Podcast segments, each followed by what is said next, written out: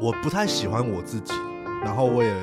呃经历过很多的事情，我也都会一直一直陷在一个我觉得我没有做好，或是我怎么样才可以做得更好的这个情绪里面。所以我觉得我的作品像是一个我的梦，像是一个我的理想。Hello，各位听众朋友，大家好，欢迎收听表演艺术后台五四三，我是谢淑文。今天我们所请到的特别来宾是编剧王慕天，慕天老师好。大家好，我是王慕天。最近呢，有一出戏哦，生命中最美好的五分钟真的很好看，非常好看。我为什么会邀慕天来？是因为，哎，其实不好意思，这个慕天好像很久以前是我的文化大学的学生，对，然后就是。然后我就想说，哇，这也太惊艳了！因为这个剧本架构，我觉得超级完整，它整个就是没有冷场，重点是非常的有意义。如果各位还没看的人，真的要去看一下。不过我们今天呢，还是 focus 在慕天这个剧场人身上，他是怎么从一个演员变成一个导演，然后又变成一位编剧。那他现在其实也是偶尔会去演演戏，或也是会很想当演员啦。所以我们来听听看他的一些心路历程，好吗？其实，在文化大学的时候，我是主修表演跟编剧，所以我那时候就有学编剧了。然后后来在剧场就是当演员嘛，可是我就在这过程中，我一直有好几个经验都是我在一个制作里面，我是演员，然后兼音乐设计或是兼现场演奏，因为我会音乐。然后后来因缘际会，二零一一年演过这个果陀的《我是有彩的化身》之后，我就那时候就觉得哇，那我想要学什么才是真的音乐剧的相关的内容，所以我去考了师大，考了师大之后才开始做音乐剧导演这样。那现在就是这几个都有做，所以有点像是不是当导演在变编剧，有点像是我本来就 做演员跟编剧，然后后来现在还有在做导演的工作这样，然后也偶尔会写歌。哇塞，超级全才就是了。哎，师大表演所的这个恩师是梁志明梁导嘛？那跟着他，你需要穿越哪一些功课呢？哦，我觉得一开始是去师大的时候，一开始是想要当音乐剧演员，那所以就是因为演过音乐剧嘛，然后想要演得更好嘛。但是师大因为一些学制的关系，所以那时候有很多课是大硕合开，就是研究所跟大学部的选修一起上。我不知道现在是不是还是这样了，因为已经过很多年了。然后那时候就觉得哇，我有很多的在学校的这个。这个在学校课课程里面做的事情，其实都在设计那些的节目。然后我就后来梁导也其实也一直有问过我说：“哎，你要不要主修导演这样子？”然后我就说：“好啊，就想说学新的东西嘛。”然后从那时候开始，梁导就从这个导演的角度开始训练我。这样，那我觉得梁导其实给我很多他的。呃，经验就是我觉得做导演有一个他很独特的视角，就是上帝视角。然后你到底要用哪种方式去跟演员讲故事？然后他会用一种，譬如说你这么做会有怎么样效果，你这么做会有怎么样效果？那东西是很清楚的，对吧？那所以我觉得这件事情的该说挑战嘛，我觉得好像还好。就是诶，我觉得我对于。说故事的逻辑这件事情本来就还蛮清楚的，好像我脑袋本来就蛮逻辑脑的这样。然后呃，对于一件事情的前因后果啦、来龙去脉啊，我都是我好像本来就很在意这这些东西，所以在说故事方面，我觉得可能梁导有看到我这个天分这样子。然后后来我是觉得，哎，真的做了导演之后，再回去表演的时候。那个眼界比较开，而且我我也会试着想说，在这一场里面，我的表演可以达到什么效果。所以其实我现在再回去做表演的时候，有一些朋友说：“哎，你现在的表演比以前好很多。”然后我会觉得，怎么有这种事吗？我这么久没有演戏，或者是我最近演的没有很频繁，但是我觉得，哎，学了不同的东西之后，带给自己的这个呃加成是很多的，嗯，然后也是因为我本来就会音乐，所以我在做音乐剧导演的时候，我就可以去沟通音乐设计的东西，这样子。我之前也常常都跟一些戏剧系的学生们讲说，你真的不要一直活在一直排练一直排练，事实上还是要去多学一些东西，然后真的走到生活。所以其实我我一点都不意外啊，你就去接触了其他的部分，然后回来在演戏的时候，你会发现超自在，对不对？就是那些功课，好像真正的演员功课，真的就是在你的生活里。好，那你刚刚有提到，在学导演的当中呢，你会需要学着从上帝的视角去看整体，所以这样子给你带来了什么样的生活上的一些领悟呢？有吗？主要是因为我看了《生命中最美好的五分钟》，还有《倒垃圾》，我发现慕天的作品啊，非常的。非常的有灵性，然后很暖。他就是一直在找寻一些我觉得很真实的人的内在，还有人活在这个世界上的价值跟他的目的，还有你要如何的去真的珍惜现在，活在当下。所以我很好奇，你这个部分啊，是这个养分从哪里来？是从看书吗？还是天生就这样接到了？还是说从学导演当中你？哎，看见了什么？我觉得刚才的老师的这个题目有点庞大。我觉得它分两个部分，一个是当导演带给我的东西，那另外一部分是我在创作里面的这个精神的核心。OK，那我觉得在当导演这件事情对我最大的影响，真的是一个呃一个人，就是人与人相处之间的概念。就说我当导演的时。的经验里面，我会发现，原来自己的情绪是最不重要的。就是，呃，我们从小到大，我们都会很在意，我现在不开心，我要表达出来，我想要什么，我要去争取，我希望你给我什么，我要的那个都是都是我。然后，如果呃家人啊，或是朋友让我不开心的话，我会很不开心。可是当导演之后，会变成说。不管中间发生了什么事情，当这个七点半大幕一升起，戏就是要演。没有任何一个导演可以在开演的时候走上台说：“哎，这个戏很难看，都是因为那个舞台设计在搞我啊，演员不配合啊，然后编剧剧本写的很烂啊。”没有，你就是得要负那个责任。所以我会，我真的从中这个中间学习到啊，所有的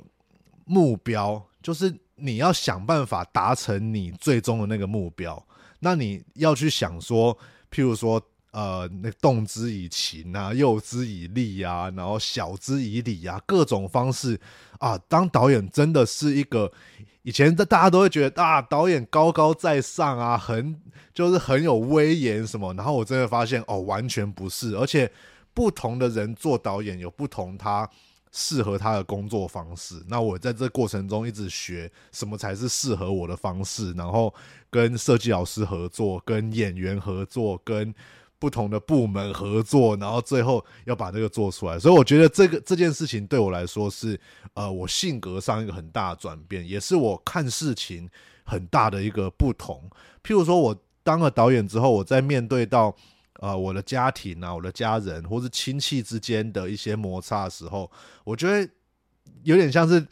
在看一个剧本一样，在看说，其实他现在想要的是什么，他现在想要的是什么，他为什么有这样的反应，他为什么有这样的反应？我觉得这个是学戏剧一个很有趣的地方。然后至于说到我最近的这个演出呢，我觉得很很好笑的一件事情是，我要举一个例。就是有一部日本的动画电影叫做《你的名字》，然后他的这个监督就是呃导演，他他的这个创作者是新海诚，然后他是一个很浪漫、很很感人的爱情故事。然后那个有一次在这个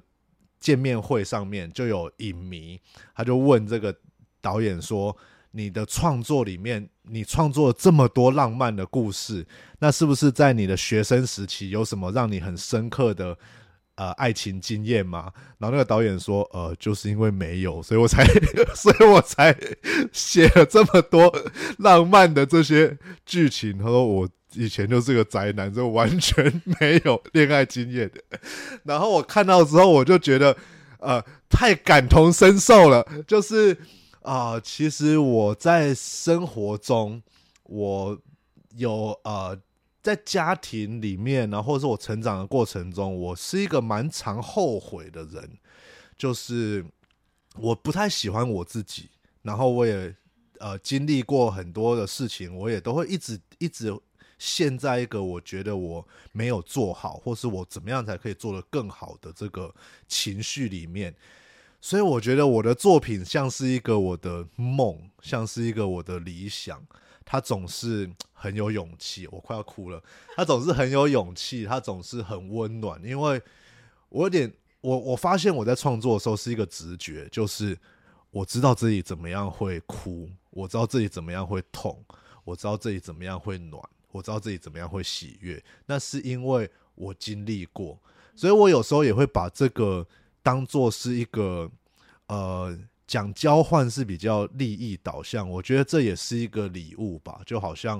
我经历过这些，所以我知道什么是呃难过，什么是失望的感觉。那所以我才知道这个戏可以怎么样的去安慰别人。然后这个就可以推回到，譬如说《道乐社》里面，它有就是呃，我们都要变得更好，我们。在人生中会给我们很多的乐色，可是把这些东西倒掉之后，我们也许可以走向下一段的生活。我们可也许可以整理我们的房间，到整理我们的生活。这样，如果以刚刚的逻辑来讲，你是也顺便把内心的乐色倒一倒。是是是，对啊对啊。然后这个生命中最美好的五分钟，其实也跟老师有因缘哦。你应该没有想到这个戏，呃，就是它的前期延伸到这么以前，就是在文化戏剧的时候，那时候老师是教大四的音乐剧实务嘛。那可是实际上你在教我的上一届的时候，就是做呃婚礼歌手，就是王永红那一届。然后那时候他们那一届想要用 live band，所以永红找我弹吉他，所以我是婚礼歌手的 band 里面的吉他手。所以我那时候是大三，我就已经演过大四的音乐剧呈现。所以你 对，然后所以那时候那一班就是演婚礼歌手，然后后来到我们班的时候，我们班是改吉屋出租，然后吉屋出租开头那一首歌又是我唱的，又是吉他那那首这样。然后后来到了这个师大的时候，我那时候研究所一年级，然后我们有一个这个。就是学期的表演叫做乐战，乐战是研究所一年级对二年级的一个音乐剧 PK 赛，然后 PK 赛里面呢有一个是半小时的音乐剧短剧，那时候我写的就是婚礼歌手，就是又把那个婚礼歌手拿出来做改编。难怪我就觉得，哎，你们有个东西怎么有点 婚礼歌手的概念？哦，是那个关系。其实是从。是从婚礼歌手这个概念去延伸出来这个故事的。那婚礼歌手的故故事很简单嘛，也就是一个男的他要去参加他前女友的婚礼，那从这个去去延伸出来，就啊，他可能以前伤害过他，所以他很难去面对他以前犯下的错误，从这个去把它扩张。然后后来我在研究所一年级做完之后，我就很想把这个故事扩写。然后那时候刚好是我快要快要到三十岁的时候，所以我原本的这个剧本是叫而立告别，就是你告别你的三十岁。然后那个主角他在三十岁的时候就死掉了，他在三十岁的时候死掉之后，他如何去面对他这三十年的遗憾或悔恨？这其实就是王慕天本人，因为其实我真的从青春期到。我到大学，甚至到研究所，那时候我都已经都，我刚才说，我都已经接近三十岁了，我还觉得啊，我真的啊，为什么有这么多事情我没有去把它处理好？为什么有这么多事情我是逃避的，或者是我是摆烂的？然后我我真的很常在我的人生过程中，我真的很常幻想，就是说有一个镜子，然后它是呃平行的这样一直延伸出去。然后，所以你朝着你的右边是你的每一个未来，你朝着你的左边是你的每一个过去。如果我可以跟去年的我讲话，我会怎么跟他讲？我如果可以跟十几年前的自己，然后或者是我现在真的不知道该怎么办，如果有一个未来的我可以告诉我现在该怎么办的话，有多好？所以我就是从这样的概念去创作出生命中最美好的五分钟，就是而立告别这个这个概念这样。然后我原本写的就是都是就是一个未来的学长 在告诉自己说：“哎，你这边应该怎么样？”然后结果就改变。那这个故事这样子其实就跟众多的电影很像，譬如说很知名的电影《真爱每一天》啊，它是呃会回到过去，然后它就会改变到它的现在。然后另外一个是蝴蝶效应。然后或者是更久远的那个电影叫做很经典，叫《回到未来》。那《回到未来》是我非常喜欢的电影，这样子。那就从这个概念，原本要写完全是类似像这样的概念，直到大概二零一一六年左右的时候，那时候呃，那那几年我很热衷看棒球，然后那时候碰到一件事情，就陈金峰退休。然后陈金峰是台湾很知名的棒球员嘛，然后这时候他在采接受这个徐展元的访问的时候，徐展元就问他说：“哇，你是台湾巨炮啊，然后你是台湾就是最会打棒棒球的人。”那你现在他年他年纪已经大了，所以他后后来当然就没有打的像他全盛时期这么好。他问说，很多人都会觉得，哎，你为什么不继续打？那你一定可以啊，什么的。那你以前的成绩这么好，什么什么。然后这时候陈金峰说了一句话，他就说，很多人都觉得你拥有你拥有你的过去，但其实过去就过去了，你既没有拥有。他，你又一直想着现在，你手，你又现在浪费你现在的时间，那我觉得你什么都没有。那时候，嘣，我是觉得啊，我过去的我真的是一直想着所有的以前，如果我可以重来一次会怎么样？可是没有办法重来啊，我能够想的其实只有未来。所以直到现在，我觉得我的个性里面还是会有啊，我想到一些不愉快的事情，可是我会很快告诉自己，Let it go，Let it go，Let it go。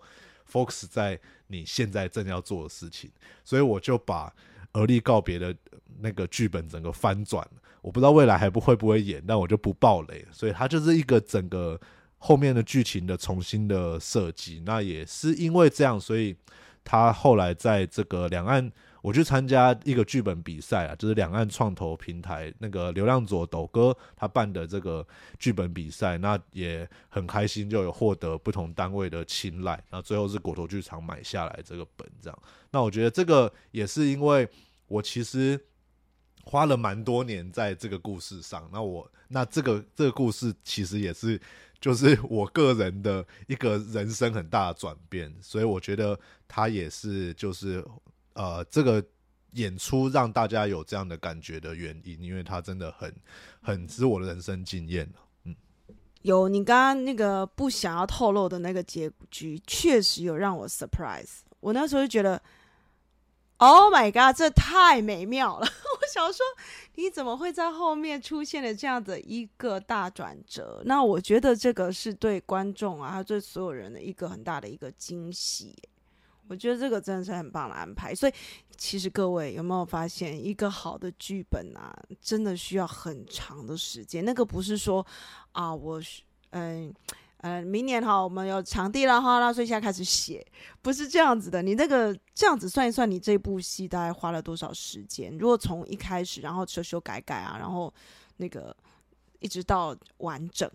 我觉得从我研究所一年级到。呃，我后来把这个故事写完，大概就过了四年。但那四年我不是说一直坐在桌子前面写，就是我随身有一个笔记本，我刚好想到一个 idea，我就把它记下来；刚好想到一段对白，我就把它记下来。所以等到四年后我要写的时候，我其实笔记本里面已经有密密麻麻的一堆资料，我只是把它写成大纲，然后弄成分场，然后最后把它写出来。这样，然后写出来的时候。还会再加上一些后面新加的一些 idea，这样。那我觉得很有趣的一件事情是，本来我写这个剧本一开始的 idea 是只有三个人，只有三个演员，就是很像韩国的一些小型音乐剧，譬如说《寻找金钟旭》，他就是两两男一女。对我本来的故事也是两男一女，就是一个呃年轻的男子，然后一个颓废的成年男子，然后一个女主角。嗯，那后来呢？这个在参加剧本创投的过程中，那个他他会有他呃剧本创投比赛，那个比赛他的三个阶段都会有一个老师协助。然后吴思伟老师他给我一个建议，就是再加一个人。他说你再加一个人的话，就可以两男两女，到时候写音乐剧的声部也可以比较和谐。这样我说哎，那也不错，因为多加一个人就有多加的变化。所以我本来是这个本我是。呃，目标是中小剧场，然后它演出成本可以压低，可以冲场，然后就也有这样的商业的考量，有呃，我有这个这个战术在里面，这样对，那也也没想到后来啊，梁导买了之后就把它扩扩大，然后让它变成一个呃大型的音乐剧，那我觉得看起来也很有趣啊，因为就是不同的场面，但其实老师你也可以看得出来，他的故事其实很很集中，那我觉得这集中也是。这个戏的好处，因为有时候，呃，可能大家想要制作一个大戏，就觉得啊，一定要很多角色，然后很很丰富的场面。那但，有时候角色丰富，它就会有不同的线需要去理，需要去处理。那有各自不同的学问所在啊。那我觉得这次的这个戏会让人家很好入口，然后又兼具娱乐性，是因为它本来的故事线其实就是简单的，然后它的。情感本来就是很个人、很纯粹的一个情感，然后会，那这个是我在在创作生命中最美好五分钟这个戏的时候，本来就想要呈现的东西。它是一个老梗，但是老酒装新瓶好哦，那我们还是期待生命中最美好的五分钟，还有一天能够再重演。对，已经结束了嘛，对不对？哈。对，现在巡演已经结束，目前的场次了。对啊，那那在这个疫情底下，剧团也有不同的安排嘛。然后老师也知道，演音乐剧的这个演出成本是高的，对，所以就我觉得就看看未来的机会，看缘分了。所以以后看到音乐剧要记得去看一下，因为音乐剧真的是嗯很精彩，然后。成本确实也是很高，所以希望大家去支持。那我们来聊聊你的另外一出戏，是全民大剧团的《倒乐色》。哎，这一出其实非常有趣。呃，之前我很早的时候就是看过那个试试演的时候，然后我就觉得哇，这也是很有趣。他把很多人的那种呃内在有很多乐色需要倒出来，然后还有里面其实讲了很多关系上面。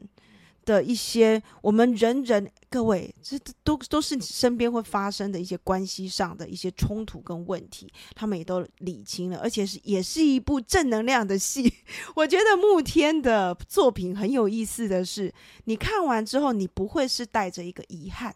或者是一个痛苦，觉得生命怎么这么苦？不，他给你的是。他会给你一个很有希望的一个方向，所以我们来聊聊这一个创作好了，好吗？这个道乐社是全民大的制作，然后那时候念祖找了小高高天恒一起去写，然后但因为时间很紧迫，所以高天恒就说他需要人帮忙，他就找了我。那高天恒呢是我在师大的学长，所以我们其实在研究所就认识。那我觉得他一直都还蛮。蛮照顾我的，虽然说以年纪来说，其实我比他大，但是因为他比较早读研究所，所以他在研究所还是我的学学长，这样，我是老学生。对，那那我觉得也是因为我们在学校就认识，所以小高很熟我的能耐，就他知道我会音乐啊，他知道我我写这个戏的 idea 啊，所以我们那时候我们两个是那时候。真的是我们两个那个聊天的长时间长度都快要超过他跟他老婆讲话的时间，因为我们那时候时间真的太赶，然后我们每天都让视讯，然后一起在网络上一起写本讨论那些的剧情，这样，然后最后把这个道乐社的这个本生出来，然后呃也是这个当初呢全民大想要做的东西，就是韩国不是很有名那个洗衣秀。还有乱打秀嘛，都是跟他们传统文化有关。然后到了社呢，就是全民大想要做说，哎，在台湾有什么特殊的文化？就是台湾人会排排站去倒垃圾，然后会去那个追垃圾车的这个文化，因为在国外是不会的，所以有些外国人在台湾看到，哎，大家乖乖站在那里，外国人也觉得这是一个很奇妙的景象，这样子，对啊，然后。就从这个角度，然后你在倒垃圾的时候，你其实很有机会看到你的邻居。那像在台北这么冷漠的城市啊，台北男子女子图鉴，对，台北这么冷漠的城市，你在倒垃圾的机会，你有机会看到，哎，这个是隔壁家的菲佣，或是这个是哪一家的太太，那种那种感觉。对，然后我们就抓出了这几条故事线，包括像。贝多芬他的音乐在台湾是到了车那个乐色车的音乐这样子，然后去不停的改编，然后最后抓出了譬如说亲情的这个呃兄弟之间的故事，然后还有呃我们最熟悉最常做的爱情线啊不健康的关系，然后或者是会不会有一些人他觉得自己是垃圾。然后或者是有些东西你很珍贵的，在别人眼中是垃圾，有可能是有时候别或者是相反啊。然后也这几年也很流行那种呃断舍离啊，就是你把很多东西 keep 在你身边，其实它也是需要耗费成本的，空间的成本或是整理的成本。那这个也是一个那时候这这几年都有的流行，所以我们综合这些的。的 idea，然后去创作出这个故事，然后它也是一个很台，然后很很亲切，很很很台湾这个邻里间的故事这样子。这一出《倒乐色》真的非常有意思，是一个算是小品的音乐剧，那欢迎大家去观赏。那目前呢，台北场也结束了，所以呢，各位如果想看的话，耶。台东的听众朋友，十月二十二号在台东艺文中心的演艺厅，十月二十九号呢在花莲县文化局演艺厅，然后十一月十九。到啊，十一月二十是在台中国家歌剧院的中剧院哦。十二月十七到十八在桃园展演中心的展演厅。所以各位台北人，如果你错过的话，也可以去台诶，也可以去桃园看一下。那所以呢，呃，还是蛮建议大家可以去看这样的一个小品，或许它能够触动你心中的一些什么，也或许你一直断舍离不掉的东西，突然间就被你断舍离了。那我们来谈谈戏剧系毕业，好，你之后你是怎么谋生的？因为其实有很多的剧场人啊，好，就是表演艺术人，就像你生命中最美好的五分钟里面的那一位学音乐的人一样，就是好像大家都对于谋生这件事情是有点困惑的。那呃，我也一直都在搜集一些不同的人，大家后面是怎么去谋生的，所以也。可不可以跟我们分享一下？你除了做这些你喜欢做的事情，做戏剧相关的事情以外，你还有没有其他的谋生管道？哦，我觉得我算是还蛮不务正业的人呢，因为像我有在呃收集球鞋，然后我同时从大学开始，我就有在这个这个部落呃，这个在那个论坛上面写球鞋的文章。所以那时候还没有“网红”这个词，就是那时候的知名布洛克或是那个那个名人，我是，哎，我真的要自夸一下，我是台湾球鞋圈的名人，我我真跟你讲真的，然后那时候就是我在论坛上面的那个账号是本比我本人的名字有名的，真的是那个那时候连中国都会有人把我的文章转过去。叫看旅者，然后我的我的账号是 W W M S K Y，但现在的网络生态又变了，现在都比较比较倾向那个 YouTuber，所以论坛现在的那个流量就没有那么高，所以认识我的人已经都是变成我我机上都大叔了，都大叔那一辈的知道哦，看旅天歌这样，所以也是因为这样，所以我自己创作的第一部音乐剧《想飞》，其实是。球鞋主题的音乐剧，那时候我觉得这个世界上没有人比我更适合写这个题目。然后我那时候在师大的时候演出的时候，也是就是呃也是一样，跟梦想跟你年轻的时候期望的未来，跟你未来真的出社会之后的实际的生活是有落差的，这样这样的故事。然后在这个这样的处境之中，你有一天再次得到你年轻时候最喜欢的那双鞋子，你突然发现啊，原来那一个那一个年轻时候我想要做的事情一直在那边等着我，我一直没有去向它前进。所以那那个想飞也是希望未来还有机会再演。那那个看过的人，每个都说非常好看。我的朋友很贱，他就说那个是我人生的代表作，我都一直没有超越那一部。我觉得好，我希望以后可以写出更好的戏，还有以后希望想飞可以再演。Anyway，我就觉得我是一个还蛮不务正业的人，所以我其实有在写球鞋的文章，然后我还因此而去采访过 NBA，嗯的明星赛。然后除了这个之外，我觉得近年我做了一件比较特别的事情，就是。我去跟棒球队谈联名，就是果陀剧场跟桃园队谈一个就是品牌的联名，然后做球队的吉祥物的舞台剧。那这件事情为什么会发生呢？就是我在二零一一几年呢？我想想，我在二零一六年的时候去日本的千叶看棒球。然后那时候去日本职棒看棒球呢，他的比赛可能是五点开打，然后我大概在四点左右的时候，我就在场外那边有个小小的舞台，然后就他们的吉祥物，然后在讲讲故事，然后那个啦啦队跳舞，然后我就觉得哎，那个气氛很棒，然后现场也有很多小朋友坐在那边看这个吉祥物的这个故事演出，就像儿童剧一样。然后我就觉得，哎，那为什么台湾没有呢？而且我刚好还是这个专业，所以我回来之后，我就跟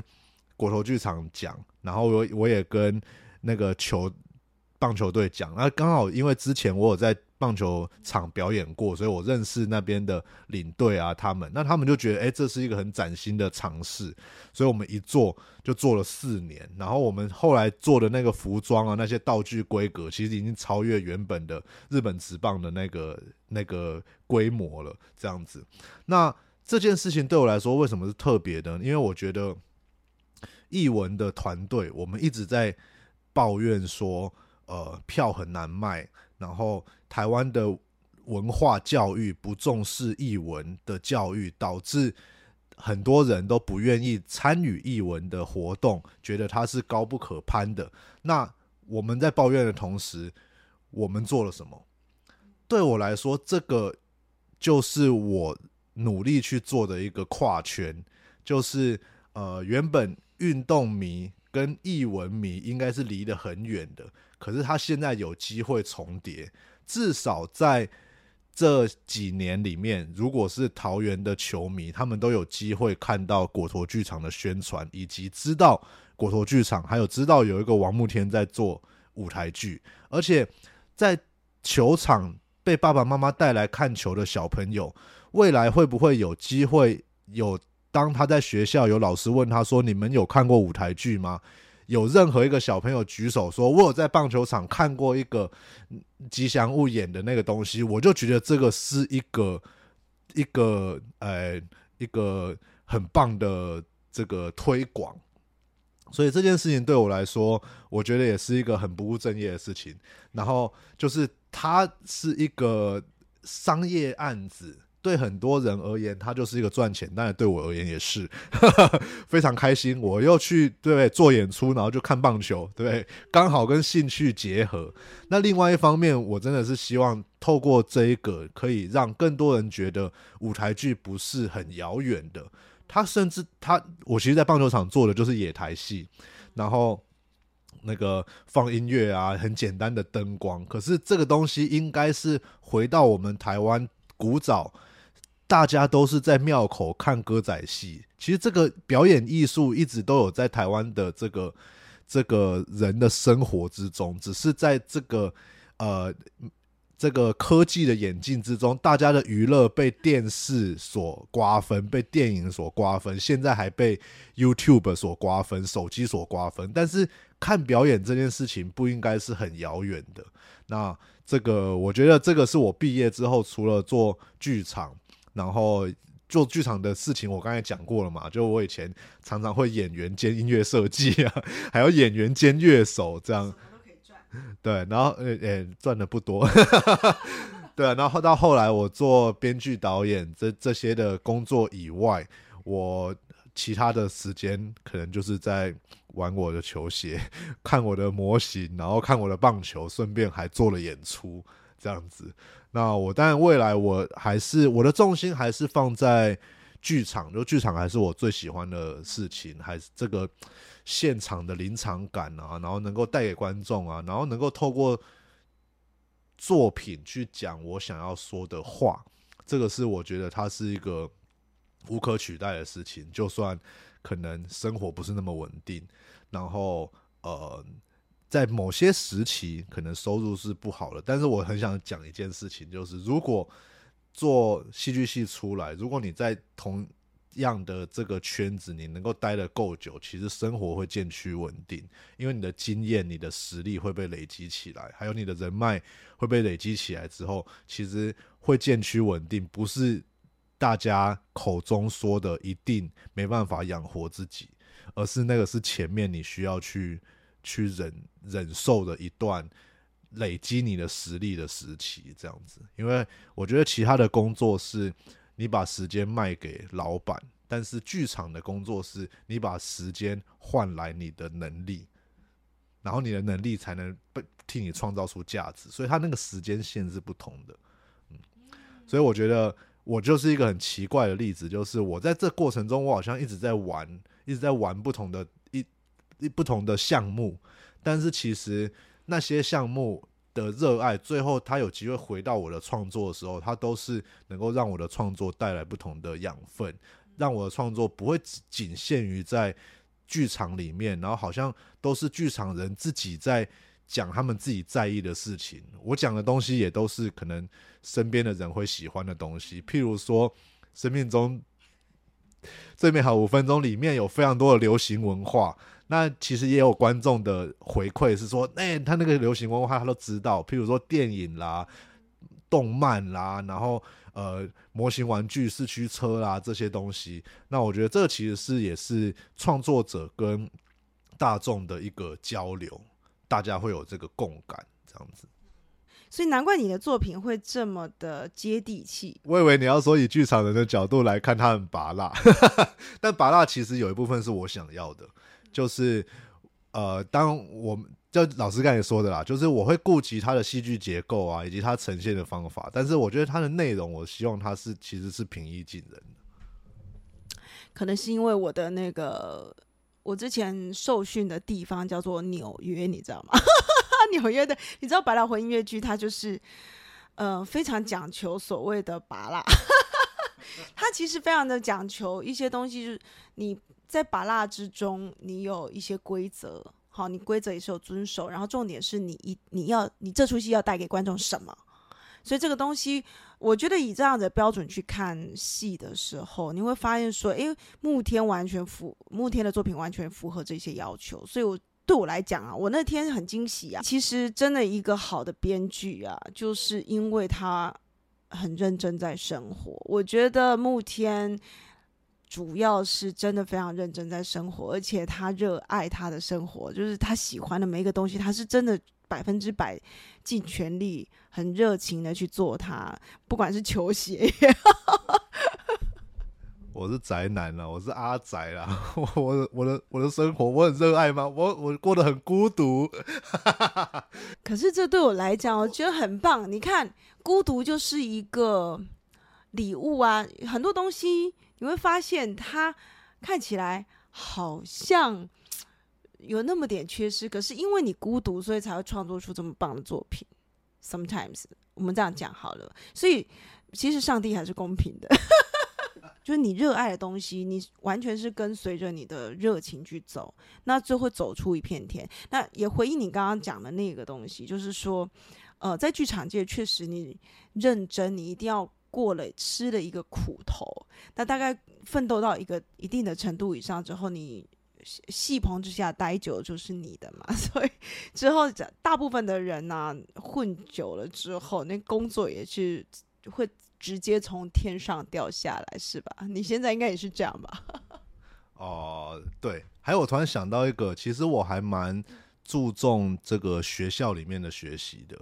就是呃，以前在这个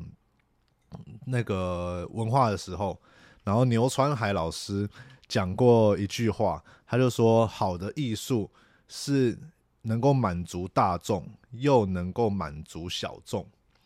就是还才是他认为好的艺术作品。那这个我一直记得，因为他说早期那种什么影展呐、得奖的片，然后都没有人要看，因为看不懂。那时候就是曲高和寡，他只有满足小众，没有满足大众。然后他那时候就举例说，李安的作品就是大家都看得懂，可是呃，艺术人员又可以从中看到他的很多很精妙的设计，然后很高明的这个手法。然后我就我其实有一直放在心里啊，所以我还是很感谢学校的老师都有带给我们很多的那个。虽然说我是个很爱玩的人，但是 老师的话我记得，所以我觉得这件事情也是对我后后面这些年的发展是有是有影响的。我们就讲到那个你说学校嘛，学习的态度，其实像慕天就是这个名，你知道我学生也蛮多的，其实我会记得的人还真不多。就是人太多了，人太多，我会记得真不多。那慕天其实也是，哎，就算在大学的时候也看不出自己的所以然啊，或者什么，那时候都在探索。但是他在当演员的时候，他就是尽全力去去学习怎么做表演，怎么样成为一个更好的演员。然后所有的笔记，我们讲的就是在课堂里面所有笔记，你会看见说，哎，他就是收到笔记，他马上做。就他不会是那一种，他就不是那一种，呃，有有一些是怎么讲？你大概讲了 n 遍吧，他还是做他自己的。对你还好啦，你就是属于那一种非常非常的，我觉得是属于我会记得住的人。嘿，我这个我不会讲，就是会会让我记住的人，通常不知道之后就坐在哪里会就就遇到。你知道这种东西，它都是一种呃，其实当你很认真去对待你的专业的时候，这个气质就会出来。嗯，真的是这样。好啦，那我们今天还是谢谢慕天老师的访问。那各位就是接下来的这个《倒乐色》这一出戏呢，在十月二十二号。十月二十九号、十一月九号、呃，十一月十九、十一月二十、十二月十七、十二月十八都还有在全省巡回当中。那各位如果想要购票的话，今天呢？在我们的，如果你是看 YouTube 的人，就在待会你看到的，现在应该就会有 QR code 了，扫进去就有卖票的链接。那如果是 Podcast 的群众，你们可以在说明里面会看得到这个售票的链接，也欢迎大家进剧场去。享受一下慕天给大家的一些讯息，这个很棒的编剧。那我们也期待慕天后面的戏可以带给大家更多的惊喜。谢谢慕天，谢谢老师。老师，你叫慕天老师，我好不习惯。没办法，因为你们都变成老师，我就我我通常都讲叫那个什么呃什么什么老师啊，编剧老师啊，什么老师，大家都叫你老师了吧？那我我我有现在也有在教课，或者是回学校当导演的时候，人家是会这样讲。但是我的老师怎么可能？好了，谢谢老师，谢谢老师。不会，其实我觉得这东西就这样子。事实上，教学真的是有相长，所以还是很感谢这样的缘分。我们谢谢慕天，谢谢王慕天，谢谢老师，谢谢大家。好，我们下次见喽，拜拜。Bye bye.